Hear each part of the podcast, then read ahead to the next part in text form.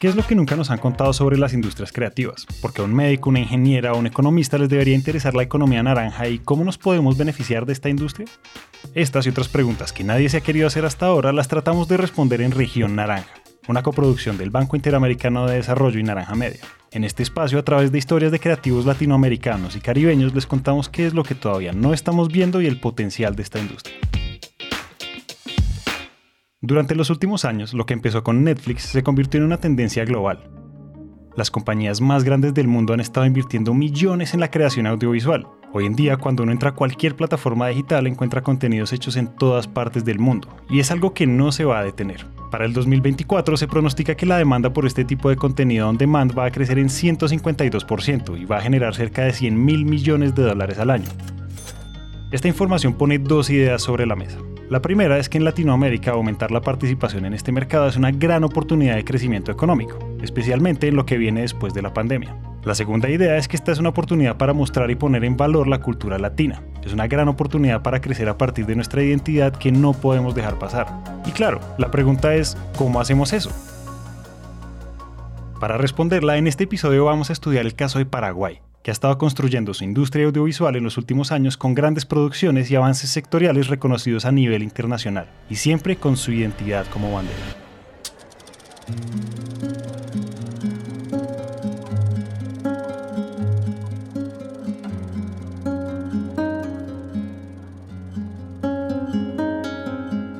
Yo entraba en un colegio que se llamaba el Colegio Cristo Rey y ahí había un cineclub al que existíamos o uno podía optar para ir los días sábados a la mañana. Me llamó la atención y me inscribí en el cineclub. Entonces estábamos divididos por grupos, ¿verdad? De primer año, segundo año y tercer año, en los años setenta y pico. O sea, entonces yo a los, claro, a los ocho años ya estaba filmando en Super 8, ¿verdad? A los once dirigí mi primera película en Super 8 y ya montaba con como Viola de Super 8. Escuchamos a Gabriela Sabate y a Juan Carlos Maneglia. Gabriela es productora ejecutiva y una de las personas con más experiencia en el cine paraguayo. Juan Carlos, por otro lado, es director de cine y como escuchamos hace un momento, lleva unos 30 años en este oficio. Yo ya era eterno, ya tres años no maduraba la carrera, o sea, el cine club y yo ya estaba 12 años, no sé qué. Entonces, obvio, me, pusieron como profesor y ahí apareció Gaby Sabaté y, la conocí, me acuerdo perfectamente. Fue muy lindo, ya vi su, su pasión con el tema del cine. ¿verdad? yo empezando de una nena de 12 años y él ya con más experiencia. Bueno, ahí veíamos, analizábamos eh, películas, este, hablábamos un poco de eso, nos enseñaba algunos planos, jugábamos con las cámaras, jugábamos a hacer guiones. Era una experiencia increíble poder eh, eh, escribir un guion entre todos y, y hacerlo realidad, era muy hermoso. El Cine Club fue el punto en el que esas dos carreras empiezan y aunque más adelante iban a lograr cosas muy importantes para el cine en Paraguay, todavía faltaba no solo en términos de conocimientos o estudios, sino que la realidad en ese momento es que no había prácticamente nada para hacer el sueño realidad. Pero en ese momento era como muy lejos, estábamos todos muy lejos de hacer cine. A los 11 años le dije a mi papá que, que yo quería hacer cine y mi papá me dijo, mi hijo es como que vos me digas que querés ser astronauta, lo más... Acá en Paraguay no, no hay industria, entonces tenés que tener una profesión y tu hobby tiene que ser el cine. Desde este punto los caminos se dividen. Como no había carreras en la universidad para realizar cine, tocaba irse por lo más cercano que eran las carreras de ciencias de la comunicación o periodismo. Eso es algo que sucedió mucho con los creadores audiovisuales en los últimos 20 años porque no había otra opción. Entonces, Gabriela fue desarrollando su carrera profesional en varios niveles de producción en canales de televisión. Y aquí es importante recordar que el rol del productor es supervisar y coordinar todo lo que conlleva la creación audiovisual. Esto va desde encontrar las locaciones y pedir permisos para filmar en ellas hasta gestionar los presupuestos y encontrar los equipos necesarios. Como quien dice, sin una productora como Gabriela las cosas no suceden. Entonces, eh, es así que estaba como gerente en ese canal y eh, se acercó un día, yo recibí una llamada de Paz Encina, eh, a quien yo no conocía, y ella me invita a ser parte de su película Maca Paraguaya, que, que, ella estaba necesitando en ese momento una jefa de producción para la película. Y de vuelta, yo lo que le dije es, yo ni idea de qué es el jefe de producción de una película, directamente. este, pero me dijo, no, pero si vos estuviste haciendo eh, si estás trabajando acá en el canal, seguro que esto lo vas a poder hacer. Y de vuelta, como era el sueño de toda la vida, que decía que, que, a los 12 años estaba tan lejos, dije, wow, esta es la oportunidad. Le dije, bueno, dame un día para pensar, voy a ver. Al día siguiente, primero pedí permiso al canal y le dije, bueno, necesitaría tres meses de permiso para, para poder hacer esto y después regreso me dijeron que no, entonces tenía ya lista mi carta de renuncia y ahí le presenté la renuncia y dejé los seis años, dejé la estabilidad, dejé todo.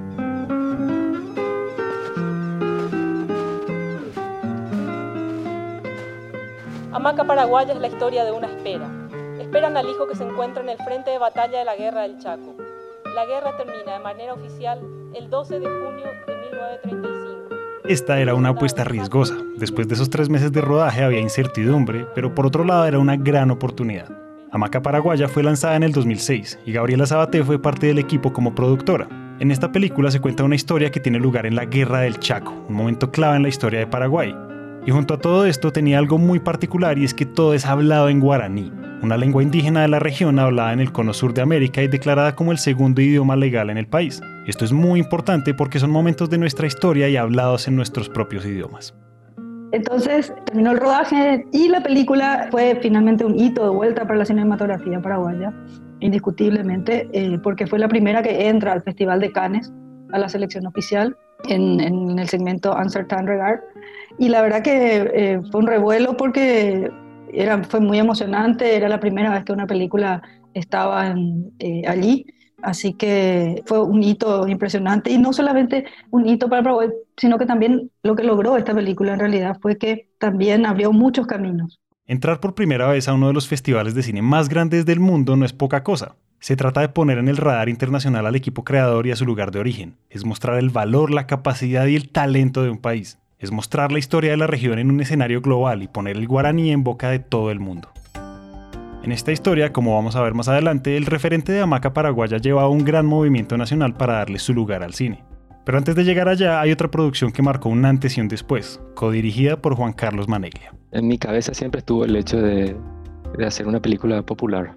Y siempre nuestro objetivo con Tana también era hacer una película que, que funcione para para la paraguaya y el paraguayo, digamos. En realidad nunca soñamos que la película salga de Paraguay, era hacer una película popular para acá, con su manera de hablar, con, con sus lugares, con sus colores, con sus personajes. Entonces, eso a mí me daba mucha ilusión, que, que el paraguayo vea una película con la que se identifique, se, se, la sienta suya y, y funcione para él. Para este momento todavía le faltaba mucho al sector y aunque la llegada de las cámaras digitales hacía todo más fácil y accesible, muchas partes de la infraestructura eran inexistentes o no eran suficientes. Conseguir fondos, encontrar profesionales especialistas en cosas como efectos visuales y muchos otros elementos cruciales del proceso eran un reto. Pero claro, la pasión supera todos esos obstáculos y para cada restricción hubo una respuesta creativa. Cada reto fue parte del proceso y del carácter que se vio reflejado en Siete Cajas, la película dirigida por Juan Carlos. Mi papá tuvo sala de cine para el concepto de él, una película buena era una película taquillera, una película que llevaba gente, ¿verdad? Eh, y yo creo que eso se me quedó grabado. Entonces era, yo quería cumplirle su sueño. Él siempre decía, ojalá una película paraguaya supere este número. Y era el número que había llegado Titanic, que era 150 mil espectadores. Entonces yo quería cumplir ese sueño, el sueño de mi papá. Entonces, pero acá pasó algo realmente inesperado, absolutamente inesperado. Y hasta ahora estoy agradecido de que haya funcionado así, digamos. Siete Cajas fue lanzada en 2012. Es una historia de misterio y acción en el Mercado 4, un lugar muy tradicional de la ciudad de Asunción. Era una muestra de la cultura popular paraguaya, donde se puede ver la idiosincrasia del día a día, los personajes clásicos de la ciudad y sobre todo es hablada en Yopará, que es la mezcla entre el guaraní y el español. que viene mi Son siete cajas que tienes que cuidar como tu vida. Nuestro conteo es 350 mil espectadores era una locura, o sea, realmente fue impresionante lo que, lo que estaba pasando y no podíamos creer, de verdad no podíamos creer. Y no podíamos creer también lo que pasaba en paralelo con el tema de los festivales, con el tema del recorrido de la película, con el tema de que la película estuvo en 150 festivales, nosotros viajamos como en 50, nos fuimos en Japón, en la India, en Estocolmo, en, en una mezcla maravillosa, pero para nosotros muy necesaria de, de viajar con la película, de compartir con la gente, de ver cómo recibe una persona que no tiene nada que ver con tu idiosincrasia y que, que se conecta con lo que hace. Es tan hermoso, es tan fuerte, es muy fuerte, es muy fuerte, de verdad. Es muy raro lo que pasa con los paraguayos porque eh, van a las salas de cine con sus banderas, como si fueran estuvieran, como si estuvieran en una cancha de, de, fútbol, me dice, y, es muy raro porque es como que, y salían llorando, salían llorando súper emotivos, y, me acuerdo una vez un músico que me dijo hace 20 años que no estoy en Paraguay y que vos me regales estar una hora y media dentro de mi país es tan hermoso, no te puedes imaginar lo emocionado que estoy. Y eso fue, maravilloso. Y eso pasó, pasaba en Japón, pasaba los lugares más, no sé, que de repente la gente me estiraba y soy de Paraguay, y, era, era, era, de verdad, era muy, muy, muy emotivo. Entonces, para nosotros fue, fue algo muy fuerte contar. Generó un antes y después, ¿verdad? Para nosotros como industria eh, audiovisual y cinematográfica en Paraguay. Un sentimiento tan, tan lindo, ¿verdad? Hasta, hasta de nerviosismo, pero de ver, que acá está, acá está algo nuestro, ¿verdad? Hecho para el mundo. Escuchamos a Carlos Martínez, productor ejecutivo de Alas de Gloria, que será la primera película animada hecha en Paraguay. Cuando veo esa película fue, fue ese sentimiento, ¿verdad? Que esto, esto es real, esto ya empezó, acá hay algo que, que no puede parar, algo que solamente quiere latir más fuerte. Y era tan lindo ver, escucharnos, escuchar ese yo pará, ¿verdad? ¿Cómo se llama acá la mezcla entre hablar en español y en guaraní? Visto en la pantalla grande, ver nuestro tereré, ver estos nuestros chistes, nuestra manera de ser y Siete Cajas realmente despertó, despertó esa, esa lamparita de, de decir, ya puede ser y es real un cine paraguayo. Siete Cajas le da la vuelta al mundo y entre otros reconocimientos fue ganadora del Premio de Cine en Construcción en el Festival de San Sebastián y fue nominada como Mejor Película Extranjera de Habla Hispana en los Premios Goya, además de romper el récord de taquilla en Paraguay con más de 350.000 boletas vendidas. Entre Maca Paraguaya y Siete Cajas se hacen las olas necesarias para aumentar el interés en el sector audiovisual. Como dice Carlos, enseñan que es posible, que hay interés en ver lo propio, que llegar a todo el mundo mostrando lo que hace al paraguayo realmente paraguayo es un camino que ya se abrió y que se puede recorrer. Todo esto inspira a nuevos creadores y a muchas personas en el sector, personas que deciden levantarse para darle un lugar real a la producción audiovisual, porque ya era hora de hacer algo para resolver esos grandes problemas estructurales que limitaban el potencial del cine paraguayo se había despertado la necesidad de crear una industria audiovisual paraguaya. Al ver siete cajas, al comprender a Maca Paraguaya, que había nacido alguien que no estaba inscrito, que no tenía papeles. Entonces yo dije, ¿cómo? El cine paraguayo ya está, pero no tiene papeles, no tiene un reconocimiento, no tiene oficialmente una cédula de identidad. Ella es Ana Martini, gestora cultural y la persona que creó y coordinó la Mesa Multisectorial del Audiovisual, una organización en la que se reúnen las entidades públicas y privadas relacionadas a la producción audiovisual en el país. Varias de lo que hoy denominamos industrias culturales estaban, digamos, colgando o en, un, en, un, en una nube porque no tenían nada de qué agarrarse en un sentido de protección, de promoción, de crecimiento y de desarrollo, ¿verdad? Casi todo lo que tuviera que ver con el arte y la cultura era igualado como con la fe. Entonces se pensaba que los artistas eran como los sacerdotes, las monjas no necesitaban comer, no necesitaban vestirse, bañarse, nada, porque era un acto de fe. Para resolver esta situación, en el 2015 se crea la Mesa Multisectorial, que inicialmente contaba con nueve organizaciones participando y eventualmente llega a las 35, todas de gremios y entidades que se unen a proponer y a trabajar por mejores condiciones para todos los involucrados en la creación audiovisual. Las primeras tareas involucraban establecer relaciones internacionales con mercados y festivales de todo el mundo. Era un esfuerzo por empezar a participar en esos puntos de encuentro del ecosistema, lo que facilita acceso a fondos y oportunidades para los creadores. Pero el proyecto más importante de la mesa hasta el momento fue la Ley del Fomento al Audiovisual, que tenía cuatro puntos clave. La creación del Instituto Nacional del Audiovisual, un organismo público que sea autónomo, autárquico, que tenga su propio presupuesto y que pueda tomar sus propias decisiones para dictar la política nacional del audiovisual y fomentar toda la cadena de valor del audiovisual. Él es Ricardo Arriola, gestor cultural, director ejecutivo de la Federación de Industrias Creativas de Paraguay y parte de la mesa multisectorial. La creación del Consejo Nacional del Audiovisual, como te mencionaba recién, con representantes de todos los sectores, con consejeros ad honorem que puedan ser los que dirijan el consejo. Que no sea un consejo asesor, sino que sea un consejo directivo, bajo el cual esté el director que va a ejecutar las políticas. La creación del fondo, porque de algún lado hay que financiar toda esta actividad. Y la creación del fondo eh, Nacional del Audiovisual que va a estar nutrido por un aporte que tiene que hacer el, Tesoro Nacional, también habilita al instituto a recibir cooperación internacional y por otro lado va a percibir el 50% de todo lo que se recaude en impuestos y en tasas que el Estado va a empezar a eh, percibir de las plataformas digitales de exhibición. No crea el impuesto, sin embargo redirige el 50% de toda esa recaudación para el fomento del audiovisual. Y por último, la creación del Día del Cine y el Audiovisual Paraguayo, el día de la promulgación de la ley, que quedó el 7 de julio. Entonces tenemos Día del Cine y el Audiovisual Paraguayo, que es el 7 de julio, que nos pareció un punto importantísimo porque ese día tenemos que rendir cuentas de lo que pasó durante el año, tenemos que festejar que está creciendo el audiovisual, tenemos que organizar festivales, mercados, ferias, circuitos y en ese momento poner en relieve y decir esto es lo que estamos haciendo con esta ley. Entonces, esos son los cuatro puntos importantes que creó esta ley, por lo cual tanto peleamos y que hoy es una realidad. ¿Por qué es importante esta ley? No solamente porque nos da el certificado de que nacimos y ese certificado nos permite viajar al mundo y irnos con una maleta, no irnos escondidos sino atravesar las fronteras y decir, bueno, venimos del cine a unirnos a otro cine y a producir en la región lo mejor que tenemos, que son mejores condiciones de vida para todos. Porque cuando viene una producción es como cuando viene realmente el trabajo, el pan para la gente. Entonces comprender eso es realmente comprender un concepto que está de hecho estipulado en la UNESCO. ¿Para qué sirve la cultura? Indiscutiblemente para cambiar las condiciones de vida. Para el 2021 se están ultimando los detalles para poner en funcionamiento todo lo relacionado a la ley y claro, la pandemia hizo que todo el proceso tomara más tiempo del esperado, pero todo sigue en pie. El fondo, el instituto y el consejo ya existen.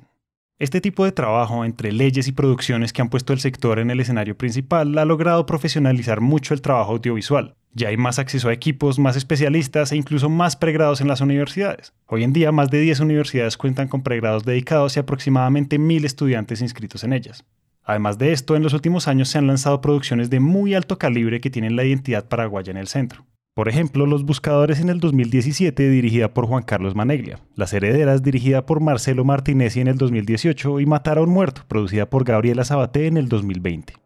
A estos hitos que se han ido alcanzando en el país se suma otro muy clave para la industria y es la producción de Alas de Gloria, que será el primer largometraje animado hecho en Paraguay.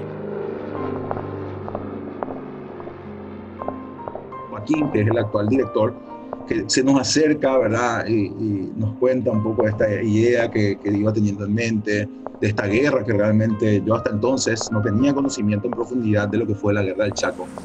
Y eh, termino viendo y descubriendo que fue una de las batallas más importantes de nuestro continente, la primera batalla eh, aérea que tuvo nuestro continente. De nuevo escuchamos a Carlos Martínez, productor ejecutivo de Alas de Gloria. Y, ok, siendo un poco frío como soy, es, bueno, Juan, escribamos un primer boceto de la historia, voy a presupuestar y veamos lo que tenemos, ¿verdad? Fríamente. Cuando miro que estábamos por arriba de los 20 millones de dólares, eh, como dice el dicho, me río para no llorar.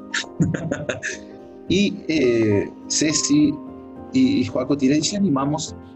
¿Y si animamos? Bueno, ¿por qué no? Probemos, aprendamos y logramos, logremos en el camino y conozcamos y acerquémonos a las personas que puedan tal vez sí ayudarnos o también sumarse y juntos ir y encaminar este tramo nuevo para lograr esto. En eso encontramos un mundo de personas tan, tan geniales, tan, decir, profesionales, tan apasionados también de lo que hacen. La mayoría sí trabajando desde el sector publicitario, pero otros inclusive hasta autodidactas, ¿verdad? Que se encontraban. Empezamos a dar vida a esto, desde bocetear, ahí es que empezamos a, a preparar carpetas para poder presentar este proyecto, ¿verdad? Primero localmente, y logramos un acercamiento a lo que fue el Fondo Nacional Fondec, que nos apoyaron, nos dieron ¿verdad? Un, un, fondo muy importante impulso para poder arrancar con esto. Bueno, ahí fueron, ganamos varios premios, fondos, hicimos un teaser porque hacía falta un teaser porque nadie entendía. ¿Quieren hacer un dibujo animado? Sí, no, es un dibujo. Ella es Cecilia Vargas, guionista de Alas de Gloria. Paco ahí se puso en campaña, consiguió el dinero, lograron el teaser, se presentó en Ventana Sur, a todo el mundo le gustó la gente ya empezó a entender lo que era una animación.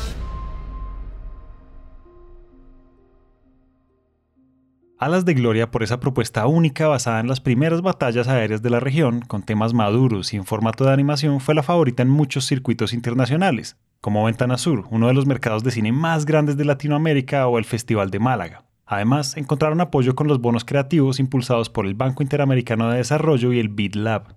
Todo esto demuestra algo, pero dejemos que Joaquín Serrano, director de Alas de Gloria, nos diga qué es.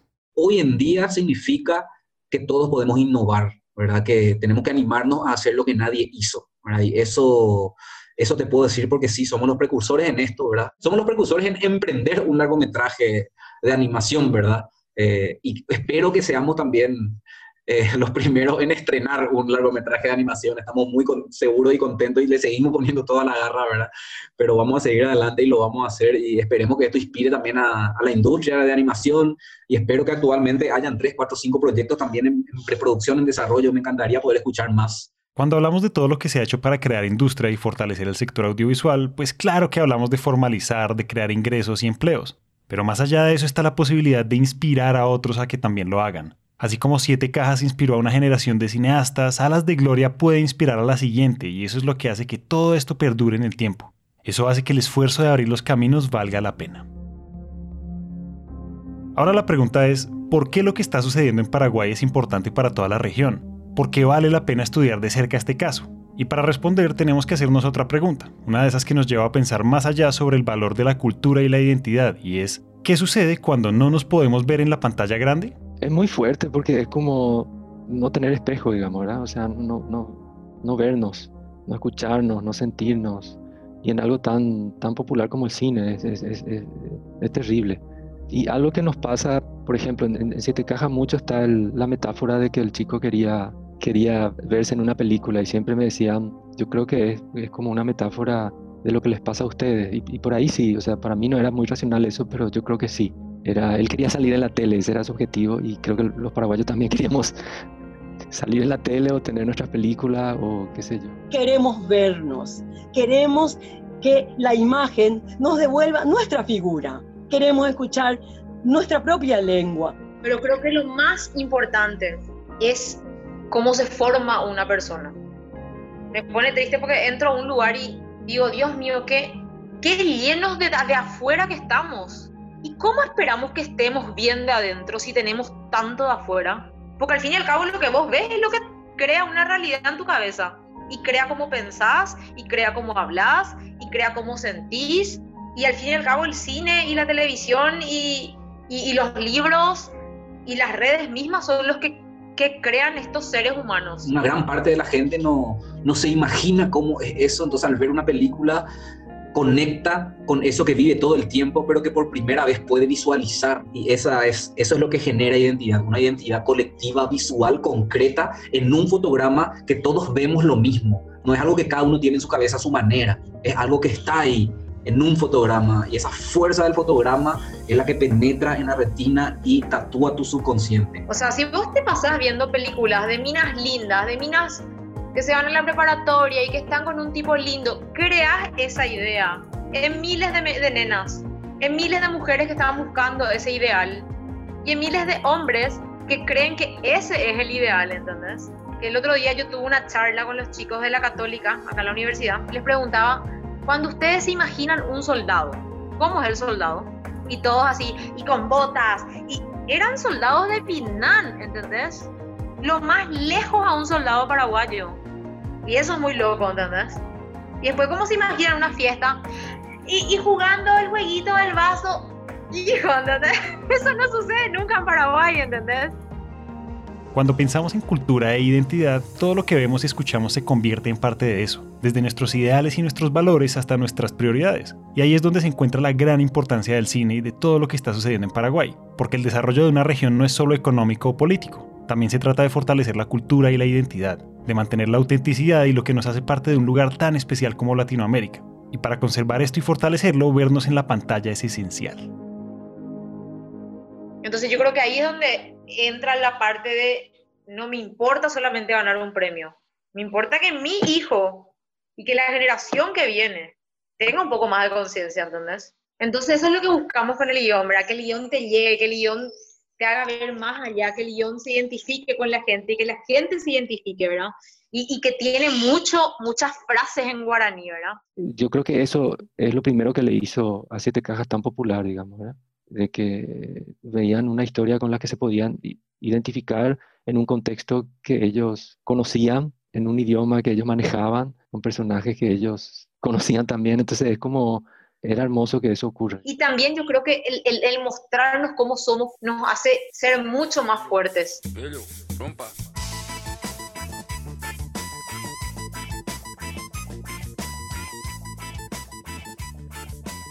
Crear un ambiente que promueve, facilita y formaliza un sector tiene un gran impacto. Hay nuevas oportunidades, empleos, ingresos. Exponer las puertas frente a todos y abrirlas se convierte en un reto de pasión y habilidad, no de luchar por lo mínimo. Se trata de abrir posibilidades creativas y de mejorar la calidad de vida de quienes deciden tomar este camino. En la era de los contenidos digitales, en donde las plataformas de streaming y los cines de todo el mundo quieren ver cosas diferentes, tenemos la oportunidad de poner nuestra identidad como el diferenciador, así como lo ha hecho Paraguay, porque su ejemplo nos muestra que hay talento, que hay valor en nuestra tradición, en nuestra lengua, que si el guaraní y el yopará le pueden dar la vuelta al mundo, ¿por qué no todo lo demás que compone nuestra riqueza cultural? ¿Por qué no crear historias basadas en lo que somos? ¿Y por qué no poner todo eso al servicio de nuestro crecimiento como región? Gracias a todos por escuchar. Esperamos que hayan aprendido algo nuevo sobre todas esas cosas que están pasando entre nosotros. Y si piensan que nuestras industrias creativas necesitan más visibilidad, compartan este show y hagamos que este mensaje llegue a todas partes. Le damos las gracias a Gabriela Sabaté, Juan Carlos Maneglia, Ana Martín y Ricardo Arriola, Cecilia Vargas y Joaquín Serrano por compartir su conocimiento y sus experiencias. Y además a todas las personas que han hecho parte del desarrollo del sector audiovisual en Paraguay. Este episodio hace parte del proyecto Promociona la Economía Creativa en Paraguay, del BitLab y la Fundación CIRD, coordinado por Laura Bombrad. Este episodio fue dirigido y producido por Julián Cortés. El diseño de sonido es realizado por Juan Diego Bernal. El trabajo gráfico es realizado por Luisa Ríos. Región Naranja es una coproducción entre el Banco Interamericano de Desarrollo y Naranja Media. Mi nombre es Julián Cortés y gracias por escuchar.